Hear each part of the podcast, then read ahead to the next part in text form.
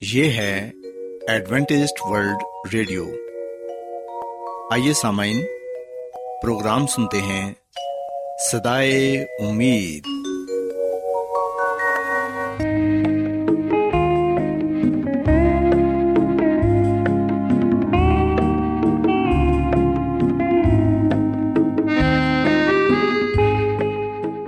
سامعین، پروگرام سدائے امید کے ساتھ میں آپ کی میزبان فرا سلیم اور صادق عبداللہ خان آپ کی خدمت میں حاضر ہیں۔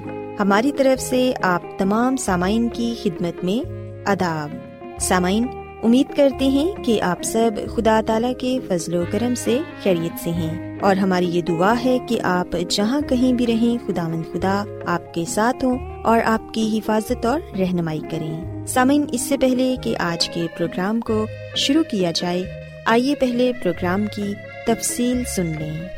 پروگرام کا آغاز ایک گیت سے ہوگا اور اس کے بعد خاندانی طرز زندگی کا پروگرام فیملی لائف اسٹائل آپ کی خدمت میں پیش کیا جائے گا۔ اور سامعین، پروگرام کے آخر میں خدا تعالی کے پاکلام سے پیغام پیش کیا جائے گا۔ تو سامعین، آئیے آغاز اس خوبصورت گیت سے کرتے ہیں۔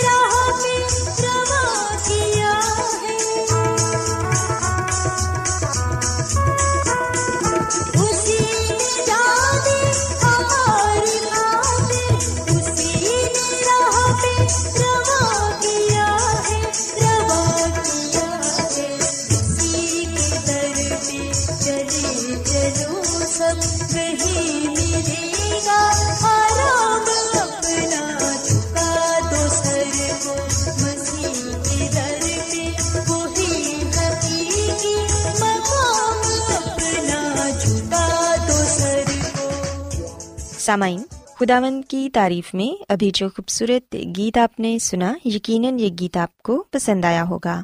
اب وقت ہے کہ خاندانی طرز زندگی کا پروگرام، فیملی لائف اسٹائل آپ کی خدمت میں پیش کیا جائے۔ سامعین، آج کے پروگرام میں میں آپ کو یہ بتاؤں گی کہ اچھے شہری ہوتے ہوئے ہم جس جگہ رہتے ہیں، اس جگہ کس طرح امن و امان قائم کر سکتے ہیں۔ سامعین، ہم دیکھتے ہیں کہ آج کل دنیا کے ہر حصے میں امن اور سکون کے لیے کوشش کی جا رہی ہے۔ نت نئے اقتدامات کیے جا رہے ہیں تاکہ دنیا میں امن اور شانتی قائم ہو سکے۔ لیکن ایسا دکھائی دیتا ہے کہ امن کے لیے جتنی زیادہ کوشش کی جاتی ہے، اتنے ہی حالات پہلے سے زیادہ خراب ہو رہے ہیں۔ اس میں کوئی شک نہیں کہ امن کی جتنی آج ضرورت ہے پہلے کبھی نہ تھی۔ سامعین، امن قائم کرنے کی بنیادی وجوہات تلاش کر کے ہی ہم حقیقی اور دائمی امن قائم کر سکتے ہیں۔ یہ بات سچ ہے کہ بد امنی کی بہت سی وجوہات ہیں، لیکن بد امنی کی سب سے بڑی وجہ غربت ہے، کیونکہ غربت کی بدولت نوجوان بہتر تعلیم سے محروم رہتے ہیں۔ آج کل ہر جگہ رشوت کا بول بالا ہوتا ہے۔ دھوکہ دہی، قتل و غارت اور نہ جانے معاشرے کی کتنی برائیوں کا براہ راست تعلق غربت سے ہی ہے۔ غربت کی بدولت معاشرے کے بہت سے افراد اپنے ضمیر کا سودا کر دیتے ہیں۔ بہت سے نوجوان غربت سے تنگ آ کر اپنی زندگی کا خاتمہ کر لیتے ہیں۔ ہمیں یہ سوچنے کی ضرورت ہے کہ ہم کس طرح غربت کا خاتمہ کر سکتے ہیں۔ غربت پیدا ہونے کی وجوہات کیا ہیں اور ان پر کس طرح قابو پایا جا سکتا ہے تاکہ ہمارے معاشرے میں بلکہ پوری دنیا میں امن قائم ہو سکے۔ سامعین، ہم دیکھتے ہیں کہ غربت کو ختم کرنے کے لیے ہر سال بہت سے اقتدامات کیے جاتے ہیں۔ لیکن ان کے اثرات عام لوگوں تک نہیں پہنچ پاتے۔ اس کی یہ وجہ ہے کہ ہمارے معاشرے میں ہر کوئی اپنے آپ کو غریب خیال کرتا ہے۔ لہٰذا جو اقتدامات غریبوں کے لیے کیے جاتے ہیں، وہ بھی امیر کو مزید امیر بنانے میں مدد فراہم کرتے ہیں۔ ہمارے ذہنوں میں یہ بات سما چکی ہے کہ مدد کرنا نہیں، مدد لینا ہی ہمارے لیے اہم ہے۔ سامعین، جس معاشرے میں ہر کوئی مدد دینا نہیں، لینا چاہتا ہو، وہاں غربت کا خاتمہ کس طرح کیا جا سکتا ہے؟ یاد رکھیں کہ اگر آپ امن و امان قائم کرنا چاہتے ہیں، تو بے روزگاروں کو روزگار مہیا کریں۔ تمام طالب علموں کے لیے تعلیمی وسائل مہیا کریں۔ اس طرح آپ امن و امان قائم کرنے میں کسی حد تک کامیاب ہو سکیں گے۔ بعض لوگ سوچتے ہیں کہ امن و امان قائم کرنا تو حکومت کی ذمہ داری ہے۔ لیکن سامعین، ملک کے اچھے شہری ہوتے ہوئے ہم پر بھی کچھ ذمہ داریاں عائد ہوتی ہیں۔ کیا ہم اپنی ذمہ داریوں کو بخوبی نبھا رہے ہیں؟ کیا ہم اپنے معاشرے میں کوئی ایسے اقتدامات اٹھا رہے ہیں جس سے غربت کا خاتمہ ہو؟ بعض لوگ خیال کرتے ہیں کہ میں کیا کر سکتا ہوں۔ سسامین، یاد رکھیں کہ آپ جس معاشرے کا بھی حصہ ہیں، آپ وہاں پر ہی بہت سے ایسے اقتدامات کر سکتے ہیں کہ غربت میں کمی لائی جا سکے۔ آپ ایسا کریں کہ فالتو وقت میں نوجوانوں کو تعلیم دیں۔ انہیں زندگی میں ایسے مشورہ جات دیں جو آنے والی زندگی میں ان کے لیے رہنما اصول بن جائیں۔ آپ ایک شخص کو تعلیم دے کر آنے والی کئی نسلوں کا مستقبل سنوار سکتے ہیں۔ اس سے پہلے کہ نوجوان غربت سے تنگ آ کر کوئی انتہائی قدم اٹھائیں، ان کی زندگی سے غربت کو ختم کر دیں۔ معاشرے کے تمام لوگوں کو سیدھی راہ پر لگانا ہم سب کا قومی اور مذہبی فریضہ ہے۔ سامعین خدامند کی خادمہ مسز ایلن جی وائٹ اپنی کتاب شفا کے چشمے میں ہمیں یہ بتاتی ہیں کہ ہم جس جگہ رہتے ہیں، اسی شہر میں ہی بسنے والے ہزاروں لوگوں کی حالت دیکھنے کے قابل نہیں ہوتی، حتیٰ بے زبان جانور بھی ان سے بہتر زندگی بسر کر رہے ہوتے ہیں۔ ان خاندانوں کو دیکھیں جو چھوٹی چھوٹی جھونپڑیوں میں اس طرح پڑے ہوئے ہیں، جیسے کہ بھیڑ بکریوں کے ریوڑ۔ وہ بڑی ہی تکلیف دہ زندگی بسر کر رہے ہیں۔ بعض ان میں تاریخ طے خانوں کے دھوئیں، گندگی اور رتوبت کی تکلیف برداشت کر رہے ہیں۔ ان گلیز جگہوں میں بچے پیدا ہوتے ہیں، نشو نما پاتے ہیں اور پھر مر جاتے ہیں۔ وہ خدا مند خدا کی اس خوبصورت فطرت کو بالکل نہیں دیکھتے، جو روح کو تازگی بخشتی ہے۔ ایسے بچوں کو پورے کپڑے نصیب نہیں ہوتے، پیٹ بھر کر کھانا نہیں ملتا، انہیں بدی، بد چلنی، گناہ اور بد بختی نے گھیر رکھا ہے۔ وہاں خدا کے نام کی تحقیر ہوتی ہے۔ ان بچوں کے کانوں میں گلی زبان کی آواز پڑتی ہے۔ شراب اور تباکو نوشی کی بدبو انہیں بیماریوں اور اخلاقی پستی کی طرف دکیل دیتی ہے۔ اور یوں ہزاروں جرائم کرنے کی تربیت وہاں رہنے والے بچے پاتے ہیں اور اس معاشرے کے جانی دشمن بن جاتے ہیں، جس نے انہیں ایسی گلیز زندگی بسر کرنے کے لیے چھوڑ دیا ہے۔ سوسامین ہمیں چاہیے۔ سوسامین ہمیں چاہیے کہ ہم ایسے لوگوں کی مدد کریں۔ اگر ہم مالی طور پر ان کی مدد نہیں کر سکتے، تو کم از کم ہم انہیں صحت کے اصولوں کے بارے بتا سکتے ہیں کہ وہ کیسے ایک صحت مند زندگی گزار سکتے ہیں۔ خاندانی زندگی کو بہتر بنانے کے لیے وہ کیا کچھ کر سکتے ہیں۔ ایسے بچے جو اسکول میں نہیں پڑھ سکتے، انہیں نوجوان لوگ گھروں میں پڑھا سکتے ہیں تاکہ وہ سب بچے پڑھ لکھ کر اس معاشرے کے اچھے شہری بنے اور اپنے خاندان کے لیے اور اپنے معاشرے کے لیے بہتر اقتدامات اٹھا سکیں۔ سامعین، یاد رکھیں کہ امن اور غربت دونوں متضاد ہیں۔ غربت ہوتے ہوئے ہم امن کی توقع نہیں رکھ سکتے۔ اگر آپ امن قائم کرنا چاہتے ہیں تو غربت کا خاتمہ پہلے کریں۔ اگر ہم غربت کو دور کرنے میں کامیاب ہو جاتے ہیں تو پھر ضرور ہم امن کو بھی قائم کرنے میں کامیاب ہو جائیں گے۔ غربت کا خاتمہ کیے بغیر امن قائم کرنے کی کوشش کرنا اسی طرح ہی ہے جیسے ہم کسی صحرا میں پھول اگانے کی کوشش کرتے ہیں۔ سو آئے ہم غربت کا خاتمہ کرنے کے لیے کوشش کریں تاکہ ہمارے یہاں حقیقی یمن قائم ہو سکے۔ سو سمعین میں امید کرتی ہوں کہ آج کی باتیں آپ کو پسند آئی ہوں گی اور میری یہ دعا ہے کہ خدا مند خدا ہم سب کو امن قائم کرنے میں مدد فراہم کرے۔ کیا آپ بائبل کی مقدس پیشن گوئیوں اور نبوتوں کے سربستہ رازوں کو معلوم کرنا پسند کریں گے؟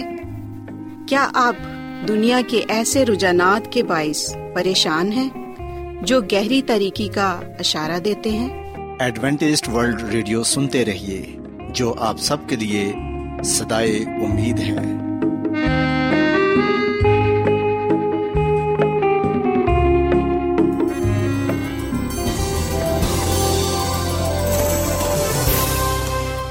آج بہت لوگ گہرے روحانی علم کی تلاش میں ہیں۔ وہ اس پریشان کن دنیا میں راحت اور خوشی کے خواہش مند ہیں۔ اور خوشخبری یہ ہے کہ بائبل مقدس آپ کی زندگی کے مقاصد کو ظاہر کرتی ہے۔ اے ڈبلیو آر پر ہم آپ کو خدا کا کلام سکھاتے ہیں، جو اپنی گواہی آپ ہے۔ خط لکھنے کے لیے آپ ہمارا پتہ نوٹ کر لیں۔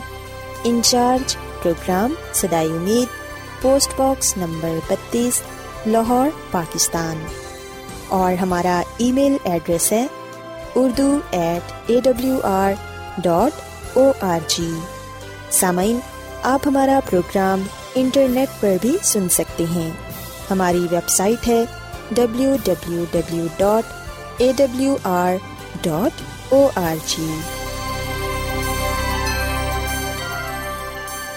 Adventist World Radio کی جانب سے پروگرام سدائے امید پیش کیا جا رہا ہے۔ سامعین، اب وقت ہے کہ خداوند کے الہی پاکلام میں سے پیغام پیش کیا جائے۔ آج آپ کے لیے پیغام خدا کے خادم عظمت ایمینول پیش کریں گے۔ محترم سامعین، جیسا کہ آپ جانتے ہیں کہ ہم نے کتاب آنے والے حالات کا سلسلہ شروع کر رکھا ہے۔ روزانہ ہم ایک باپ کا مطالعہ کرتے ہیں۔ اور اس کتاب کے ذریعے سے ہم بائبل مقدس کی ان آیات پر غور و خوض کرتے ہیں، جن کا تعلق آخری زمانے کے ساتھ ہے، اور سب سے بڑھ کر مسی یسو کی دوسری آمد کے ساتھ ہے۔ آئیے ہم مزید اس کتاب کے ذریعے بائبل مقدس کی باتوں پر غور و خوض کریں۔ گیارہواں باپ ایک ضروری نشان۔ نجات کا دار و مدار نئی زندگی کے اصولوں پر مبنی ہے جب گناہ کی وجہ سے دل اور زندگیاں خراب ہو جاتی ہیں، وہ نہ مرمت ہو سکتی ہیں اور نہ ان میں تجدید ممکن ہے۔ ان کو نئے سرے سے بننا ضروری ہے۔ نیا دل اور نئی زندگی ہونا لازم ہے۔ پرانی انسانیت کو مرنا چاہیے۔ اس کی جگہ نئی انسانیت ہونی چاہیے۔ سول بادشاہ کے متعلق کہا جاتا ہے کہ خدا نے اس کو بدل کر اور آدمی بنا دیا۔ پلوس رسول کہتا ہے، اس لیے اگر کوئی مسیح میں ہے تو وہ نیا مخلوق ہے، پرانی چیزیں جاتی رہیں۔ دیکھو وہ نئی ہو گئی۔ پلوس رسول کا پہلا خط، کرنتھیوں کے نام، پانچواں باپ ساتویں آیت۔ ہزکیل نبی بیان کرتا ہے، نئی روح اور نیا دل لازمی ہے۔ ہزکیل کی کتاب اٹھارہواں باپ اکتیسویں آیت۔ اور پھر پترس رسول کے پہلے خط میں، ایسے نئے مسیحی کو نوزائد بچہ کہا گیا ہے۔ دو باپ، دوسری آیت انسان کو خدا نے اپنی شبی پر بنایا اور اس شباہت کی بحالی کے لیے وہی قدرت درکار ہے، جو اس کے پیدا کرتے وقت عمل میں لائی گئی۔ اس وجہ سے فرشتے انسان کو نجات دینے والے نہیں ہو سکتے، صرف یہوا ہی جو خالق ہے انسان کو نیا مخلوق بنا سکتا ہے۔ اور اس کو اصلی پاکیزہ معصومیت کی حالت میں بحال کر سکتا ہے، کیونکہ خدا نے دنیا سے ایسی محبت رکھی کہ اس نے اپنا اکلوتا بیٹا بخش دیا تاکہ جو کوئی ایمان لائے ہلاک نہ ہو بلکہ ہمیشہ کی زندگی پائے۔ یہ کی انجیل تیسرا باپ، سولہویں آئے یہ حقیقت ہمارے ایمان کو نجات کی تجویز میں کتنا مضبوط کر دیتی ہے۔ جہاں کا خالق گناہوں سے مخلصی دینے والا ہو گیا، جس نے آسمان کو پھیلایا اور ستاروں کو نام بنام بلاتا ہے، جو موسم، دن اور رات پر قبضہ رکھتا ہے اور جس کی قدرت سے ہر ایک چیز پیدا ہوئی ہے۔ وہ کمزور انسانوں کو پاک اور صاف کرنے کے لیے اپنے آپ کو پیش کرتا ہے۔ آپ یہ نہ کہیں کہ میں اتنا گناگار ہوں۔ کہ مسیح بھی نہیں بچا سکتا۔ جتنے بڑے آپ گناگار ہیں، اس سے زیادہ اس میں بچانے کی قدرت ہے۔ اس کی قدرت کا اندازہ اس کی خلقت کی وسط سے لگ سکتا ہے۔ جس طرح وہ پیدا کرنے پر قادر ہے، اسی طرح بچانے پر بھی قادر ہے۔ اسی لیے وہ جو اس کے وسیلے سے خدا کے پاس آتے ہیں وہ انہیں پوری پوری نجات دے سکتا ہے، کیونکہ وہ ان کی شفایت کے لیے ہمیشہ زندہ ہے۔ ابرانیوں کا خط ساتواں باپ پچیسویں آیت۔ تقدیس کی علامت۔ نئی زندگی میں مسی یسو کی قدرت کا کیا نشان ہے؟ یہ وہی نشان ہے جو تخلیق کا ہے، اور یہ ہفتے کا ساتواں دن سبت ہے۔ یہ نہ صرف پیدائش کی یادگار کا نشان ہے، بلکہ اسے خدا مسیح نے تقدیسی قدرت کا روحانی نشان بھی مقرر کیا ہے۔ خدا کا کلام سنے وہ فرماتا ہے کہ یہ اس کی پہچاننے والی قدرت کا نشان ہے اور میں نے اپنے سبت بھی ان کو دیے تاکہ وہ میرے اور ان کے درمیان نشان ہوں، تاکہ وہ جانیں کہ میں خداوند ان کا مقدس کرنے والا ہوں اور میرے سبتوں کو مقدس جانوں کہ وہ میرے اور تمہارے درمیان نشان ہوں، تاکہ تم جانو کہ میں خداوند تمہارا خدا ہوں۔ ہزکیل کی کتاب بیسواں باپ بارہویں اعتا بیسویں تک۔ یہ کیسا مناسب نشان ہے کہ خداوند سبت کو اپنی بچانے والی قدرت کا نشان چنے۔ یہی نشان خداوند عالم کو جھوٹے معبودوں اور بتوں سے علیحدہ کرتا ہے۔ اس کے علاوہ یہ کہ وہی خالق ہے اور انسان کو جو گناہوں کی وجہ سے گمراہ ہو گیا ہے، پھر اثر نو بنانے پر قادر ہے۔ سبت دائمی ہفتہ واری یادگار خدا کی تخلیقی قدرت اور اثر نو خلق کرنے کی قدرت کا نشان تھا۔ اگر بنی آدم وفاداری سے ابتدا ہی سے سبت مانتے، تو قومیں اپنے سچے خدا کی عبادت سے منحرف کا بھی نہ ہوتی۔ خدا مد مسیح نے سبت کو برقرار رکھا۔ جب مسیح زمین پر تھا، تو وہ سبت کو پاکیزہ طور پر بطور نمونہ مانتا رہا۔ اس نے اس دن کو جماعتی عبادت کا درجہ دیا ہے۔ وہ اس دن لوگوں کے عبادت خانوں میں جایا کرتا تھا اور ان کو انجیل کی بشارت دیتا تھا۔ پھر وہ ناصرت میں آیا جہاں اس نے پرورش پائی تھی اور اپنے دستور کے موافق سبت کے دن عبادت خانہ میں گیا اور پڑھنے کو کھڑا ہوا۔ لوکا کی انجیل چوتھا باپ سولہویں یہ کوئی اتفاقیہ امر نہیں تھا کہ وہ اس سبت کے دن یوں ہی عبادت خانہ گیا، بلکہ وہ اپنے دستور کے موافق عبادت خانہ میں جایا کرتا تھا۔ خدامد مسیح نے رومی فوج کے ذریعے یروشلم کی بربادی کے متعلق پیشن گوئی کرتے ہوئے اپنے لوگوں کو اس شہر میں سے بھاگنے کی ہدایت کی۔ فرمایا، بس دعا کرو کہ تم کو جھاڑوں میں یا سبت کے دن بھاگنا نہ پڑے۔ متی کی انجیل چوبیسواں باپ بیسویں چالیس سال کے بعد یروشلم رومیو کے ہاتھ لگ گیا۔ ثبوت ہے کہ خدا مسیح نے سبت کی پاکیزگی کو برقرار رکھا اور وہ چاہتا تھا کہ سبت کی پاکیزگی میں اس کی موت جی اٹھنے اور آسمان پر سعود فرمانے کے بعد بھی کوئی فرق نہ ہے حقیقت ہے کہ سبت میں تبدیلی نہ مسیح نے کی اور نہ اس کے شاگردوں نے کی۔ وہ ہمیشہ ساتویں دن کی پوری پوری پاسداری کرتے رہے۔ خداوند کا دن۔ ایک دن خداوند یسو مسیح نے فریسیوں سے کلام کرتے ہوئے فرمایا، سبت آدمی کے لیے بنا ہے، نہ آدمی سبت کے لیے۔ بس ابن آدم سبت کا بھی مالک ہے۔ مرکز کے انجیل، دو باپ ستائیسویں اور اٹھائیسویں آیت۔ ابن آدم سبت کا مالک ہے، تو سبت خدا کا دن ہے۔ یہ نبی کی کتاب میں یوں بیان ہے اگر تو سبت کے روز اپنے پاؤں روکے رکھے اور میرے مقدس دن میں اپنی خوشی کا طالب نہ ہو اور سبت کو راحت اور خدا کو مقدس اور موزم کہے اور اس کی تعظیم کرے، اپنا کاروبار نہ کرے، اپنی خوشی اور بے فائدہ باتوں سے دست بردار رہے، تب تو خداوند میں مسرور ہوگا اور میں تجھے دنیا کی بلندیوں پر لے چلوں گا اور میں تجھے تیرے باپ یعقوب کی میراث سے کھلاؤں گا، کیونکہ خداوند ہی کے منہ سے یہ ارشاد ہوا ہے۔ یہ سایہ نبی کی کتاب، اٹھاون باب تیرہویں اور چودویں آئے تھے بائبل مقدس میں صاف بیان ہے کہ سبت جو ہفتے کا ساتواں دن یعنی سنیچر ہے، خداوند کا دن ہے۔ اور ہفتے کا پہلا دن یعنی اتوار سبت نہیں ہے۔ وہ کسی اور دن کی ملکیت کا حق نہیں جتاتا۔ وہ کسی جگہ بھی یہ نہیں کہتا کہ مسیحی لوگ کسی اور دن کو مقدس جانے۔ مکاشوا کی کتاب کے پہلے باپ کی دسویں آیت میں لکھا ہے میں خداوند کے دن رو میں آ گیا۔ وہ یہ نہیں کہتا کہ یہ اتوار کا دن تھا۔ وہ اسے خدا کا دن کہتا ہے، لیکن بائبل میں خدا کا دن ہفتے کا ساتواں دن یعنی سنیچر ہے، ہفتہ۔ بائبل میں بار بار اس قسم کے بیان پائے جاتے ہیں۔ میرا پاک دن، ابن آدم سبت کا مالک ہے۔ مرکز کے انجیل دو باپ اٹھائیسویں یاد کر کے تو سبت کا دن پاک ماننا، چھ دن تک تو محنت کر کے اپنا سارا کام کاج کرنا، لیکن ساتواں دن خدا تیرے خدا کا سبت ہے، اس میں تو کوئی کام نہ کرے۔ نہ تیرا بیٹا، نہ تیری بیٹی، نہ تیرا غلام، نہ تیری لونڈی، نہ تیرا چپایا، نہ کوئی مسافر جو تیرے ہاں تیرے پھاٹکوں کے اندر ہو۔ خروش کی کتاب، بیسواں باپ، آٹھویں آتا دسویں آیت تک۔ کلیسیا کے ایک بڑے رہنما کی شہادت۔ کلیسیا کے ایک بڑے مقرر اور ممتاز مصنف، Mr E T Hunter Cox کے اہم بیان پر غور کیجیے۔ سبت کے پاک رکھنے کا حکم پہلے بھی تھا اور اب بھی ہے، لیکن یہ سبت کا دن اتوار نہ تھا۔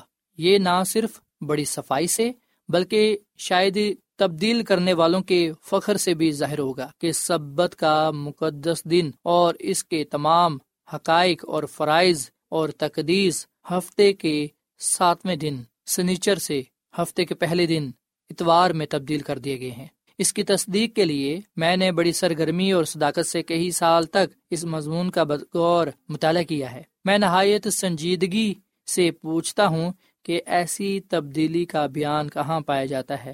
ایسا ثبوت انجیل مقدس میں نہیں، ہرگز نہیں۔ بائبل مقدس میں ہفتے کے ساتویں دن سے ہفتے کے پہلے دن میں تبدیلی کا کوئی ذکر نہیں۔ اس لیے کہتا ہوں کہ سبت کے سوال کا یہ پہلو کم سے کم میرے خیال سے تمام مسیحوں کے لیے بڑا اہم اور سنجیدہ بن چکا ہے، جس پر مسیحی لوگوں کو توجہ دینی لازم ہے۔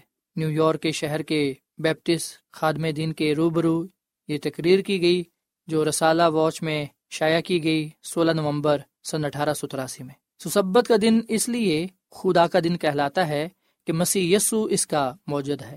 ساری تخلیق اس کے ذریعے ہوئی ہے۔ وہ نئی پیدائش کا موجود ہے۔ اس نے سبت کو ان دو طاقتوں کے ظہور کے لیے بطور یادگار مقرر کیا ہے۔ خداوند مسیح بنی اسرائیل کے ساتھ۔ خداوند یسو مسیح ہی نے دس احکام کو حصہ پر سے پیش کیے اور وہی بنی اسرائیل کے ساتھ بیابان میں ان کے ساتھ ساتھ رہا۔ وہ خدا اور انسان کا درمیانی ہے۔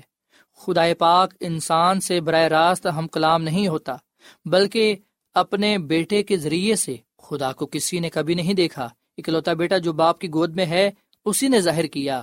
یہ کی انجیل، پہلا باپ، اٹھارہویں آئے انجیل میں مرکوم ہے کہ جن کی موسا رہنمائی کرتا تھا، ان سب نے ایک ہی روحانی پانی پیا، کیونکہ وہ اس روحانی چٹان ہی میں سے پانی پیتے تھے جو ان کے ساتھ ساتھ چلتی تھی، اور وہ چٹان مسیح تھا۔ پہلا کرنتھیوں، دسواں باپ، پہلی آیتا چوتھی آیت۔ اس لیے مسیح یسو دس احکام کے بانی ہے اور اسی نے دس احکام میں ساتویں دن کے سبت کو سبت شمار کیا۔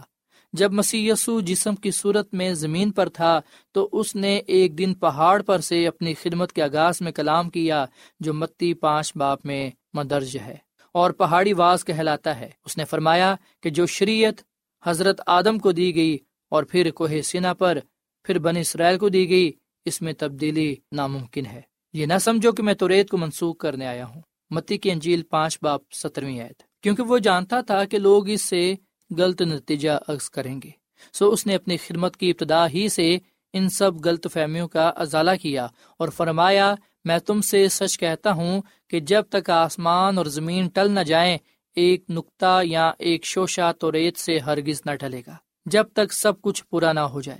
بس جو کوئی ان چھوٹے سے چھوٹے حکموں میں سے بھی کسی کو توڑے گا، یہی آدمیوں کو سکھائے گا، وہ آسمان کی بادشاہی میں سب سے چھوٹا کہلائے گا۔ متی کی انجیل پانچواں باپ اٹھارہویں اور انیسویں عید یہ تمام زمانوں کی سرگوشیوں کا جواب ہے۔ مسیح نے شریعت کو رد نہیں کیا۔ جب تک آسمان اور زمین باقی رہیں گے، شریعت کا ایک لفظ بھی نہیں ٹلے گا۔ وہ اٹل ہے۔ خدا مسیح اس بیان میں شریعت کے لا تبدیل ہونے کا ذکر کرتا ہے۔ وہ اس کا موجد ہے۔ اس نے اپنے ہاتھوں سے لکھا اور اپنے منہ سے اس نے فرمایا۔ اس نے کہا کہ وہ اٹل ہے اور اب وہ فرماتا ہے کہ یہ ہمیشہ تک قائم ہے۔ بس اخلاقی شریعت جس میں ساتوں دن یعنی سبت شامل ہے، تمام مسیحی زمانے میں جاری ہے اور سبت ابھی بھی خدا کا دن ہے۔